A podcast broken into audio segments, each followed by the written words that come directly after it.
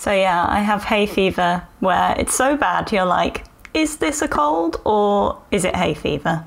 And I'll probably only know in a few days when ultimately either I get a cold or I'm just suffering from the same symptoms. Oh my gosh. Is it is it like stuffy nose? Do you get like a sore Yeah. throat with it or anything? Yeah, I get a really sore throat, and I wake up in the Oh. morning like this is gross. We're getting gross territory already. But That's fine. Like, um, fine. yeah, phlegm in the back of my throat. Like, Oh, oh. and so so you like wake up and you get upright and then it's like and you clear it out. yeah. Or you get in the shower and you're like, oh no.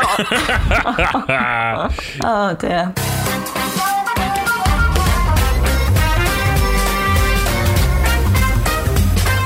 How I'm doing, Roo. How are you? Yeah, I'm, I'm doing okay. Uh, we had a big update to 1Password for Mac yesterday. We launched 1Password 7.3, which includes uh, a brand new 1Password Mini.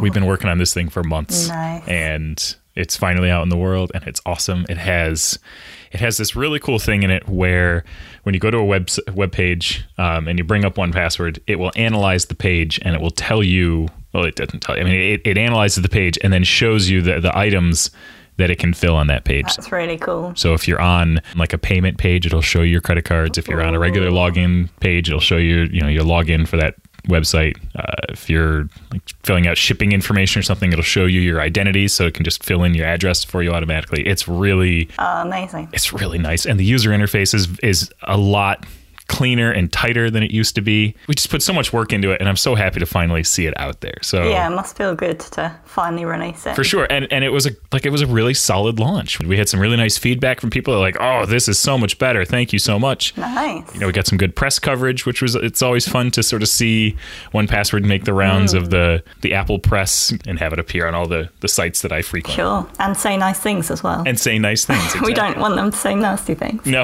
no everyone everyone had nice things to say which is I feel like we need to address the fact that Matt's not here as well. who matt I know. this name sounds familiar to me i uh we are Mattless. remind me who matt is again I, Oh, you've already forgotten. Sad. i've already forgotten I was going to say you must feel so naked doing the show without him. No, this is fine. Uh, this this is uh, it's it's my time to shine, Anna. I can finally stretch my wings and crawl out from underneath his shadow. He's not holding you back anymore. Uh, but I feel as well we should mention that this show goes out on his birthday. So we should probably say happy birthday to him. We should. Happy birthday, Matt. Our friend Benji said something about Matt the other day that I thought was so spot on, and that is um, Matt is the youngest fifty year old he's ever met. Yeah. yeah. I was going to say if it's something about him being like an old man, like, yeah, totally. He's like, I'm turning 30. And I'm like, what Yeah. are you talking about? You've been 30 for years. oh, it's very strange. yeah, we're going out for a nice Indian meal for his birthday when he comes back. Oh, I'm going to get some chicken tikka masala, Yeah. some fresh naan bread. Oh, gosh. Oh, that's how 50 year olds like to celebrate their birthday. Ooh, get him a nice glass of Metamucil. Indigestion. but yes, anyway, happy birthday, Matt. Happy birthday, Matt. I um, have bust out the party blower again just for you. I love it. That's great. I bet our listeners hate it, but I love it. My cat certainly did not enjoy that. She just jumped out of her skin. oh, that's amazing. Uh, should we dive into some Watchtower Weekly, Anna? yeah, I think we should. Uh, Snapchat workers snooped on users with internal tool. Ugh. Yep. So, current and former employees of Snap have described how an internal tool, which was only supposed to be used in response to law enforcement investigations, was used by staff to access users' saved photos and videos, phone numbers, and email addresses. Gosh. Now, see, so here's the thing. I'm an. I am also an old man, as you know. We talked about Matt being. So to me, when I hear about Snapchat, the only thing I know about Snapchat is that at one point it was used people used it to send dirty pictures to one another. so I'm sure that's still the case. so this this means that these employees were looking at other were at people's dirty pictures. That's really what this comes down to. Oh gosh. The internal tool, this is reported by bitdefender.com, by the way. Uh, the internal tool called SnapLion became more widely used inside the company for purposes such as resetting passwords on hacked accounts. One former worker described it as, quote, the keys to the kingdom. Yeah. This is so dangerous. Like, this is, these the tools like this existing are so dangerous because they will be misused. Like, th- that's, that's the thing. Like, we have, this is one of the things I love about us. And, and, and I'm sure that on every episode, people hear us sort of toot, toot our own horn. Usually metaphorically, sometimes when it's someone's birthday, we Yeah. actually toot a horn. oh, God. But like, we don't, we don't have access to the type to the data that people store on 1password.com like it's Yeah. all completely there's just no way for us to access it this could never even be a problem for us because Hmm. we don't even have the means to access this type of information Yeah. and, and these these companies that do th- the ability for them to to see abuse like this is is really it's unfortunate and it it almost seems like a foregone conclusion that at some point that's just going to happen Yeah, and it kind of feels like there needs to be like a proper policing tool for something like this um, to try and make sure that these kind of internal tools and apps aren't being used in an appropriate way. yeah But yeah, I guess there's no real laws in place at the moment to make sure that you know th- they have to be in place. Yeah, for sure.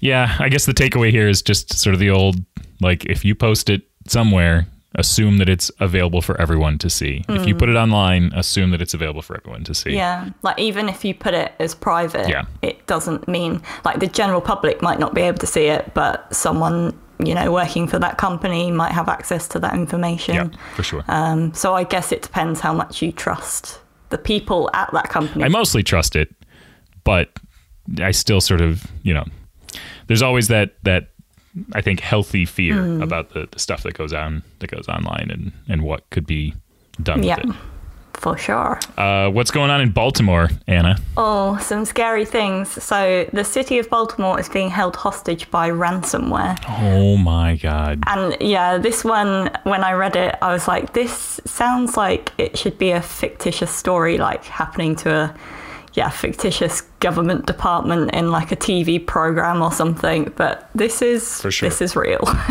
so um, the U.S. city of Baltimore has been partially paralysed since the 7th of May, when a ransomware attack seized parts of the government's computer systems, um, and this has caused like chaos. The attack basically took down voicemail, email, uh, parking fines database. And a system used to pay water bills, property taxes, and vehicle citations, and real estate transactions were also shut down. Oh my gosh, this is so crazy. Local residents have been unable to pay utility bills, parking tickets, and some taxes Yeah. online as a consequence, which I'm sure everyone is like, hooray! We don't have to pay this stuff right now. Delay paying this bill for a bit. Yeah, but um, so for those that don't know, ransomware is when uh, a nefarious actor of some fashion takes control of something. Uh, and then ransoms it back to you. So you know, very much like, uh, like how you'd think ransom would work. Um, uh, this has happened sort of to personal computers in the past, where uh, an attacker has you know, gained control of someone's system and locked them out of it, and said like, "I will release the lock once you pay for it." This is much bigger scale than Yeah. that. This is the city of Baltimore. Holy crap! In this case, the hacker is um, demanding 13 bitcoins, which is worth around 100,000 US dollars, in order to get full restore of its systems back. Um, and the mayor has told local reporters on Monday that the city might pay up at some point, but they said right now they're going to say no. But in order to move the city forward, they might have to think about it. Can you imagine the scrambling that is going on in Baltimore right now? I like know. just because right now they're way like they're very obviously weighing the cost to fix this against the cost to pay to have it released. Yeah, and the time expense as well, I guess. And the time expense, yeah. But the risk, of course, is that they pay and then they're still hosed, right? Like the person's like, nah, I, I changed my mind. Yeah. Like, that's Holy crap. Yeah, and there's since been an update on the story about um, the NSA. And so politicians representing Baltimore are now asking questions of the NSA after claims it helped make the breach possible. So the New York Times reported on Saturday uh, that a hacking vulnerability known as Eternal Blue has been exploited to blackmail Baltimore's local government. Um, and that they discovered the flaw but the paper claims that its cyber spies kept the discovery secret for years. Wow. So this is a this is a movie. This this is a movie. Yeah. Uh, it's going to star uh, Will Smith and uh, Will Smith. yeah, yeah, and uh, What as the mayor? no, not as the mayor, as like the like I was gonna the guy who who's who saves the whole thing, not the hacker. No, Oh, okay. the hacker is going to be played by like well, Rami Malek is a little too on the nose, but you know, like Oh, yeah. something in that uh, in that vein. Yeah, I saw it as like. Do you watch Parks and Recreation? Oh yeah, for sure. I saw it as like an episode of Parks and Rec where like Ron Swanson has been hacked and is being held to ransom, but he doesn't care because he doesn't care about the government really anyway. Right. So um, I I kind of pictured it like that. Yeah, absolutely. Uh, we don't have any advice to the city of No, we don't. Unfortunately, Uh, I mean, the Oh. only thing is generally prevention is better than a cure with ransomware attacks. So uh, yeah, 100%. by the time you get to that stage, it's kind of there's nothing really you can do. Yeah. Uh, should we get into the big topic? Yeah, let's do it. Okay, Anna, do you have children? I don't. No. Okay, Unless you count my very furry cat baby. Um, I, I absolutely don't. Hundred percent. That does not. It's not. A, it's not a child. I'm sure that does not count. But you have kids, right? I do. I have two. I have two kids. Yeah, uh, uh, two kids un, under the age of ten. nice. So I'm hoping you can uh, you can steer this a little bit for me. Yeah, Because our big topic this week is how can I protect my kids online? Yeah. Um, you know, when we were young, uh, this was not that much of an issue. No. Like, uh, cer- certainly when I, I grew up in the 80s. Uh, how, how old are you, Anna? Um, so I grew up in the 90s. I'm 28. Okay. But yeah, I kind of grew up in the days of like AOL and MSN Messenger. So it was, it was very early days and it was starting to become a thing. right. You could you could certainly dial up and and connect connect to some websites and Yes, stuff, but it's dial not. up, yeah, in the dial-up days. So yeah, because it was so new, my parents didn't really, you know, sit me down with the whole like this is how online security works kind of thing. Oh, absolutely not. No. So it was, yeah, it was definitely a different time. But I feel like now, like even just a decade or so um, on, this has become, you know, a massive increasing concern for parents. Yeah, for sure. So there's a you know, this is something I think about quite a bit, especially as my kids start to get older and they start to do more things online. Um, you know, the first thing is to educate. That's like the the basic, the most basic thing you can do is sort of teach them and instill in them from a young age uh, to keep private things private.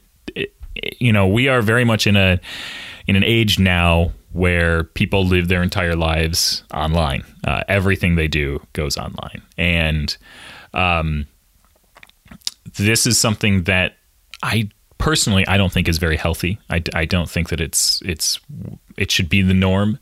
Um, and so starting to have these discussions with your kids about sort of online safety and and privacy early on i think sets a very positive baseline. And it also sets you up to have these discussions with them as they start getting exposure to certain things. Um, you know you can start start to talk to them about the types of threats on the internet best practices. Uh, there's even like children's picture books and stuff you can get. Uh, there's one called chicken clicking uh, which i haven't seen yet but now i'm going to go check it out.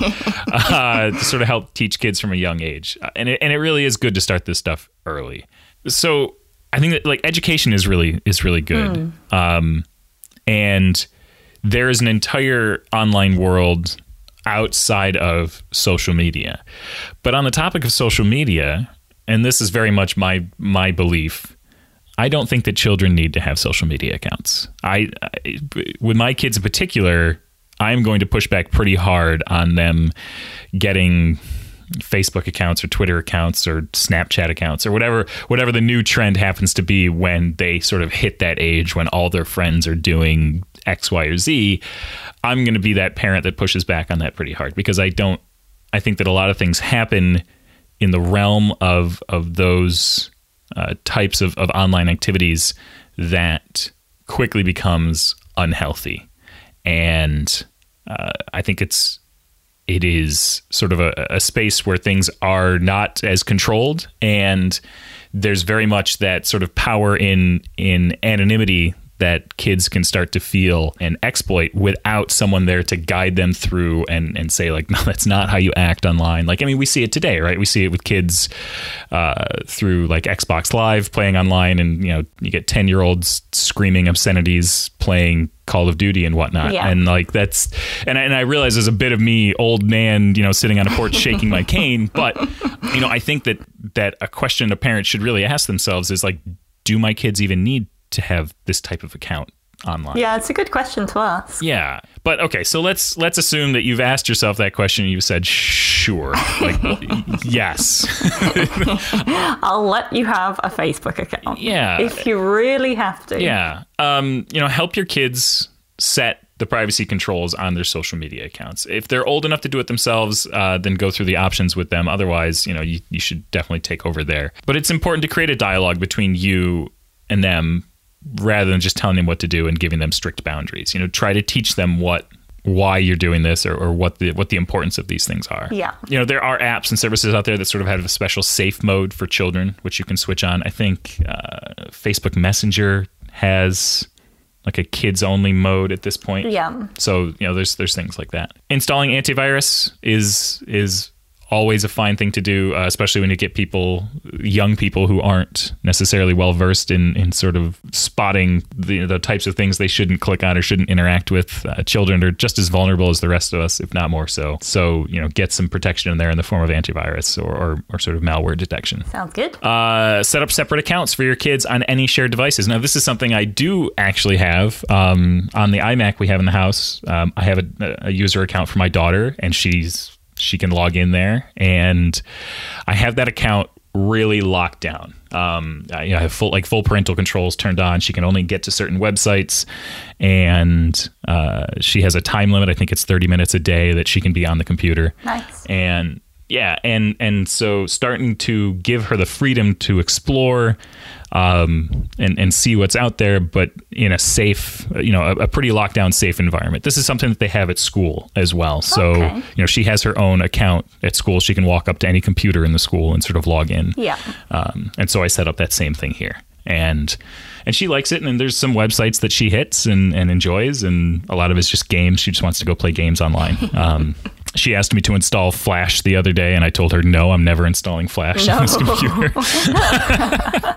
Did your kids ever go through a fascination of going on YouTube and watching like Kinder eggs and things being opened? Oh. when when my daughter was young, uh, she stumbled across a YouTube channel where people took My Little Pony toys and then would make up new like My Little Pony adventures and stuff with them. Wow. And I was like, that creeps me the hell out. Like, we're not watching that anymore. Like, absolutely not. and I, YouTube is actually one of the sites that I've restricted her access to because I just, just who knows Yeah. what kind of nonsense is out there. That could just be an endless void. absolutely. And there's just no. Just automatically plays onto the next one. Yep. Yeah, so our next point sort of dovetails off the last one. Consider using kid-safe browsers and search engines. Um, there are certainly some some kid-safe options out there. I've just I'm just have them set up with Safari, and I've locked down I've locked down the websites they can get to. Um, but you can also get like specific browsers just for kids.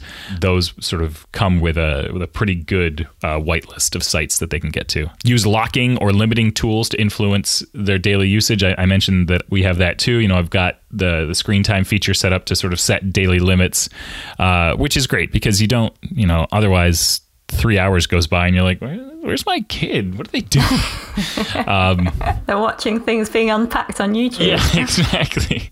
Uh, these sort of give you the ability to block apps or limit the use of apps during school hours or after bedtime. Actually, yeah, this stuff is this is really cool. Like we've we've you know set it set up certain things so that she can only do them during certain times or like just on the weekends and stuff. Yeah. Um, and and again, like I we had a discussion with her about this about what you know. Th- I think that that's sort of the the overarching theme is to sort of this these are mm. these are opportunities for you to sort of connect with your kid and and and have have a conversation with them about why these things are important instead of just sort of laying down edicts and saying this is the way it's going to be Yeah. only allow your kids to add people they know. Let's assume that they get a Facebook account. Don't let them just friend everybody in the world. Um, you know, stranger danger is still very much a thing online. Uh, you know, limit it to family and like close friends or people that you actually know. And and again, make sure that they're not sort of giving out personal identifiable information. Yeah. Related, my daughter came home from school the other day. She goes, "Dad, we got to get the house ready. I invited everybody in my class over to have a carnival here." and I said, "What?" Okay, honey. I said, "Hold up, you no, don't do that." And she goes, "Well, I didn't tell anybody where we live." And I go, "Oh, okay, then it's probably fine. I'm sure no one will actually show up." she didn't make invitations with this is the day, this is the time. Oh, she did that, but she left the address off, so we were, Oh, we were in okay. good shape. Um, Wow. but that was my the sort of the time when I had the opportunity to talk about not giving away key bits of personal information. So this is one that I think is a little bit easier in my household than others. Uh, I teach my kids about good password habits. And this is something that, that people should do as well. Don't they should not just have like you know. Uh, you know, one, two, three, four, five, six, seven as their password. Like, you know, you can you can start to teach them about password management and, and what it means to sort of uh, generate a strong, unique password or use a unique password. You know, for every site that they have. This is this is your opportunity to sort of instill that from a very young age. Yeah, there's some nice ideas as well. Like you can use lyrics from their favorite song or a sentence Yeah. from their favorite book or something um, to help them obviously build kind of strong passwords that they can actually remember but aren't obvious to potential hackers. For sure. Yeah. If you do have your kid go on social media, add them as a friend there uh, so that you can sort of keep an eye on what's going on and, and engage with them there. That means, you know, we talked about it earlier. You might find yourself creating a Snapchat account just for the purposes of seeing uh, what what your kid's doing. But um, you know, be present where they are so that you can see what's happening and so that you are self-educated you know it, i think that one of the the worst things that we can do as parents is sort of turn into luddites as we get older and and lose touch with the things that are happening and it makes it very easy for your kids to sort of find a spot to go back to the old adage of like well my parents don't understand what this is so i can sort of do whatever i want Yeah. yeah and so just sort of wrapping it up keep keep the lines of communication open with your kids.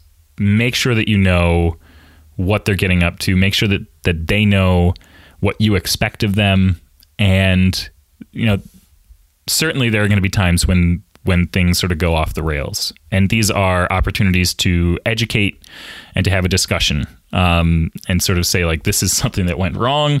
Uh, let's talk about why that that happened and and what we can do to make sure that doesn't happen in the future, and and use this as an opportunity to sort of build you know build a relationship and try and you know create a an environment where your kid feels comfortable coming to you with with questions and you feel comfortable giving them answers and and stuff like that because the internet is a terrible awful place and there's horrible things out there uh, so anna why don't we bring in our guest? Uh, today we have amanda berlin on. Amanda is uh, a ceo of mental health hackers and co-host of the BrakeSec security podcast. She is also the author of the defense security handbook uh, providing security 101 for companies and organizations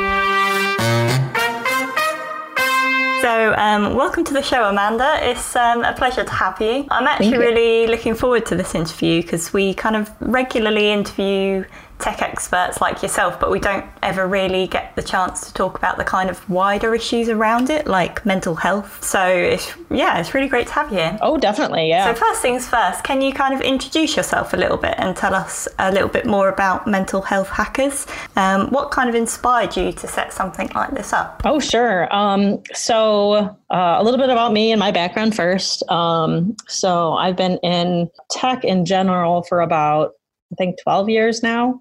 Kind of started uh, in help desk and then went like the whole net admin sysadmin route and then kind of fell into security about maybe six years ago. Um, it just fell in.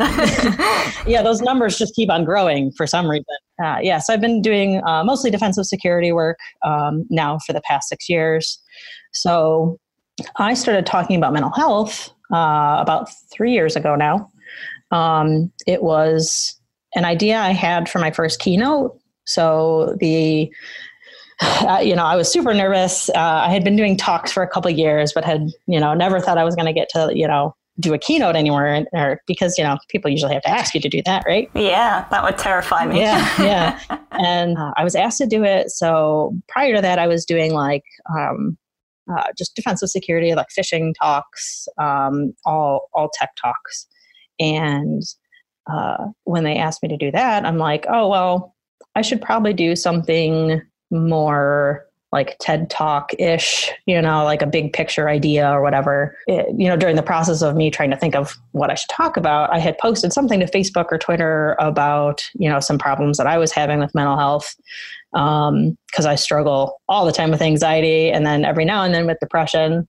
And uh, just the response I got back from the little bit I was talking, I'm like, oh, you know, that might be a good topic to talk about because other people don't think that they're having, you know, anybody else is having problems. So the first keynote I gave was called uh, Hackers, Hugs, and Drugs uh, Mental Health and InfoSec.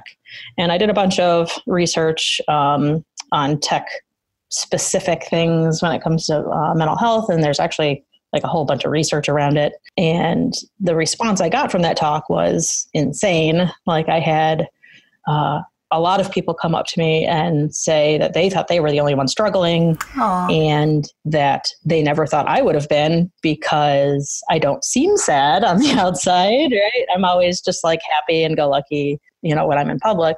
After that, like I gave that talk, I think at this point, like maybe 13, 14 more times. Wow. I normally just retire a talk after like one or two times because you can go online and see it, which you can with these two, but uh, not everybody does. So I kind of made a promise to myself that I would give that talk uh, as many times as it would get accepted. And after that, um, it was last year uh, prior to DerbyCon, which was uh, in October last year.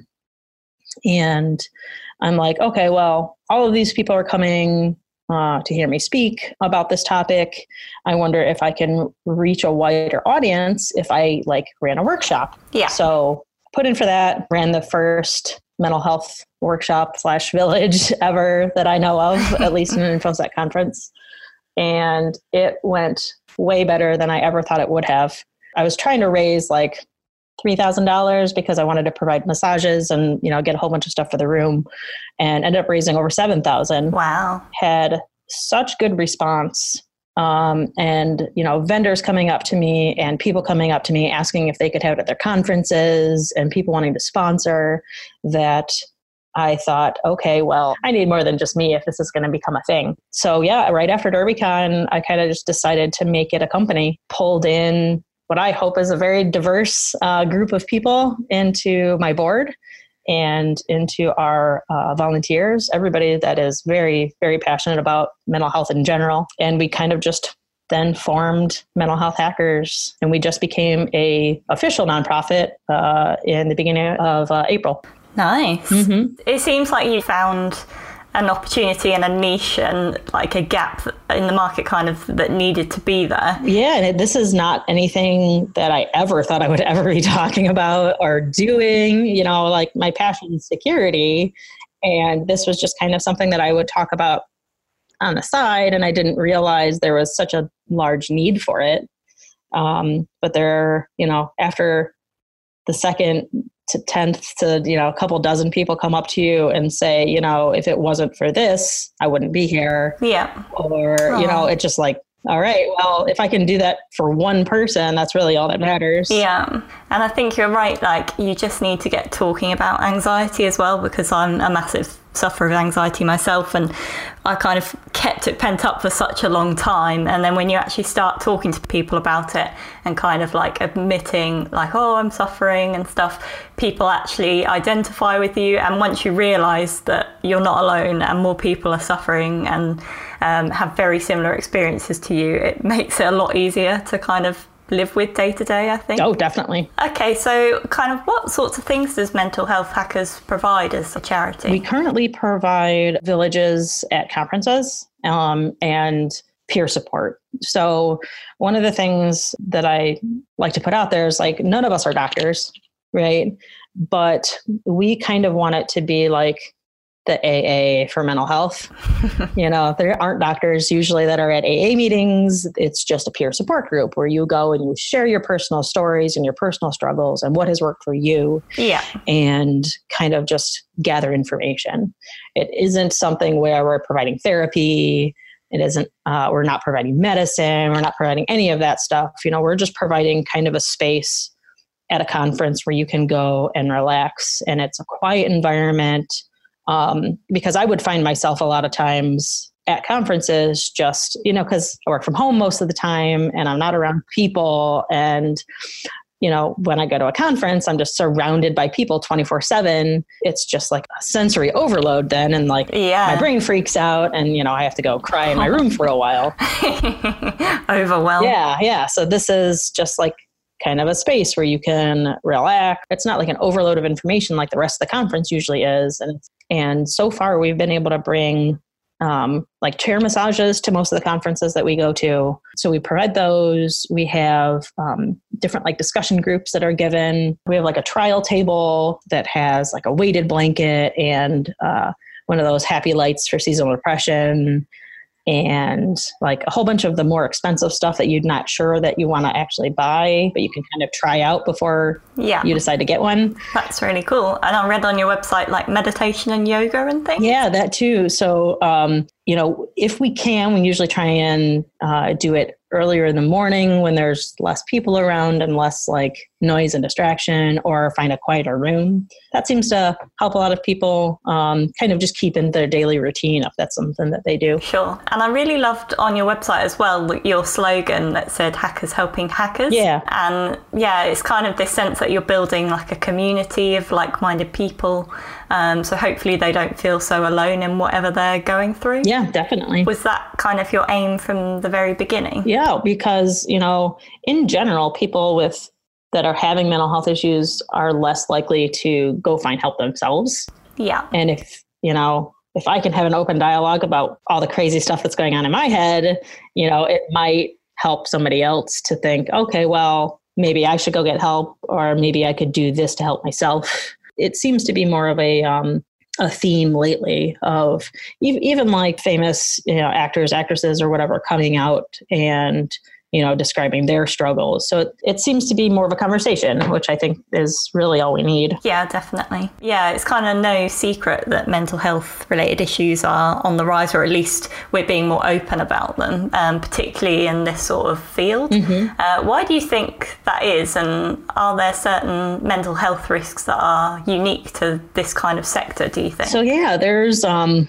uh, that's some of the research that I did is there's actually several studies out there that point to people with higher intelligence and IQs having more mental health problems. Oh, uh, yeah, I've heard this yeah, before. Yeah, yeah. And uh, like a crazy, crazy amount mm. more than the average population. Um, you know, if if you're you know uh, the the higher your intelligence is i think your brain just kind of likes to uh, overthink. oh yeah overthink itself you know you become more self-aware. And uh, we also have a higher tendency to uh, self-medicate yeah. you know with whatever be it you know alcohol drug you know, prescription drugs non-prescription yeah. drugs whatever. You know in infosec specifically we've seen a lot of suicide and a lot of uh, unhealthy coping mechanisms. yeah, I think on your website as well, I read a statistic um, that was the last 20 years have seen a 400% increase in the use of antidepressants, um, with an estimated mm-hmm. one in 10 adults now taking them. Yeah. I mean, those numbers just seem staggering to oh, very, yeah, those, those very high numbers. Yeah, very scary. Mm-hmm. So, in this day and age with technology, I feel like it can often actually be one of the major causes and triggers for anxiety and kind of social isolation and depression. So, do you think it can be cathartic for hackers and techies to kind of connect at these events rather than on social media? Oh, definitely. and kind of put their love of technology to use in like a very different, kind of more positive or practical way maybe? Yeah definitely. Because i mean all of us you know we're in tech so you know how many of us sit behind a computer screen and and don't actually interact with a person for yeah. what 8 10 12 24 hours right? yeah when you realize you haven't been out of the house for about two days. Exactly exactly. I think that doesn't help as well you know kind of kind of add to the issues that we're having it's also you know in in infosec and tech there you know definitely a higher percentage of men right yeah and while uh, that's an entire other topic that we don't want to go into right now men are more likely to not uh, uh, seek help for any mental yeah. problems because yeah. you know the whole you know I should be a strong man and I should have to you know ask for help and I shouldn't have any issues. Um, I think also probably adds to that. Yeah, which hopefully it feels like it's slightly shifting now, but mm-hmm. I think we do still have a long way to go with that. Yeah, definitely. So, finally, if anyone kind of listening would like to find out more about mental health hackers or wants to reach out to you for support, where would be the best place for them to go? And can people donate? Oh, definitely. We have our Twitter, which is at Hackers Health. My Twitter, which is at InfoSystir. We have mentalhealthhackers.org, uh, which has our donation information. We have like PayPal and Patreon. Nice. Yeah. So we have we're trying to hit all the things. Be everywhere. cool. Well, we'll um, put a link to all those in the show notes as well, so it just makes it easier for people to find you. Yeah, definitely. But yeah, thanks again. It's been really nice talking to you, and thanks for battling the traffic yeah. to, to, be here today. You're welcome. but yeah, thanks ever so much. Yeah, thank you so much for having me on. Are we ready for what the phrase? Oh, I yes, absolutely. I have a feeling you're going to get this one. This one looks pretty straightforward. Yeah. Okay, so this week's phrase is a Polish expression um, or idiom, and it's "not my circus, not my monkey." I mean, it's it's not my problem, right? Like it's just it's like this isn't my problem. Yeah, you're right. Yeah. but that's such a great way to like. I I'm gonna adopt this. I'm gonna take. I'm gonna start using this. Not my circus, not my monkeys. I know. So yeah, I guess monkeys are like problems in Poland, and circuses are where problems come from. But um, I like that you unpacked it. That's good. It doesn't really need unpacking. But... you know, Poland, where they have all those monkey problems. All the monkey, like yeah, roaming around, stealing people's bananas. Nice. Not my circus, not my monkeys. Well, we That was a pretty that. clean recording. I was I was aiming for not not having you have to do a lot of editing. I was like, today we're just gonna we're gonna go through it and it's gonna be great. And I'm not gonna say anything embarrassing. I'm not gonna say Aww. anything later that I hear on the podcast and think to myself, oh my god, I can't believe Anna didn't edit that out. well, Matt must be the problem here because you know we are seamless. I think so. Yeah. Sorry to tell you that. So uh, from now on, folks, it'll just be the Roo and Anna show. You will no longer hear Matt's dulcet nope. tones. We've written him out of the podcast. we got to retcon him out so it was like he never existed. I'll just edit him oh. out. Oh, God. All right. Well, this was fun, Anna. Love you, Anna. Love you. Bye bye. All right. We'll catch you later. Bye.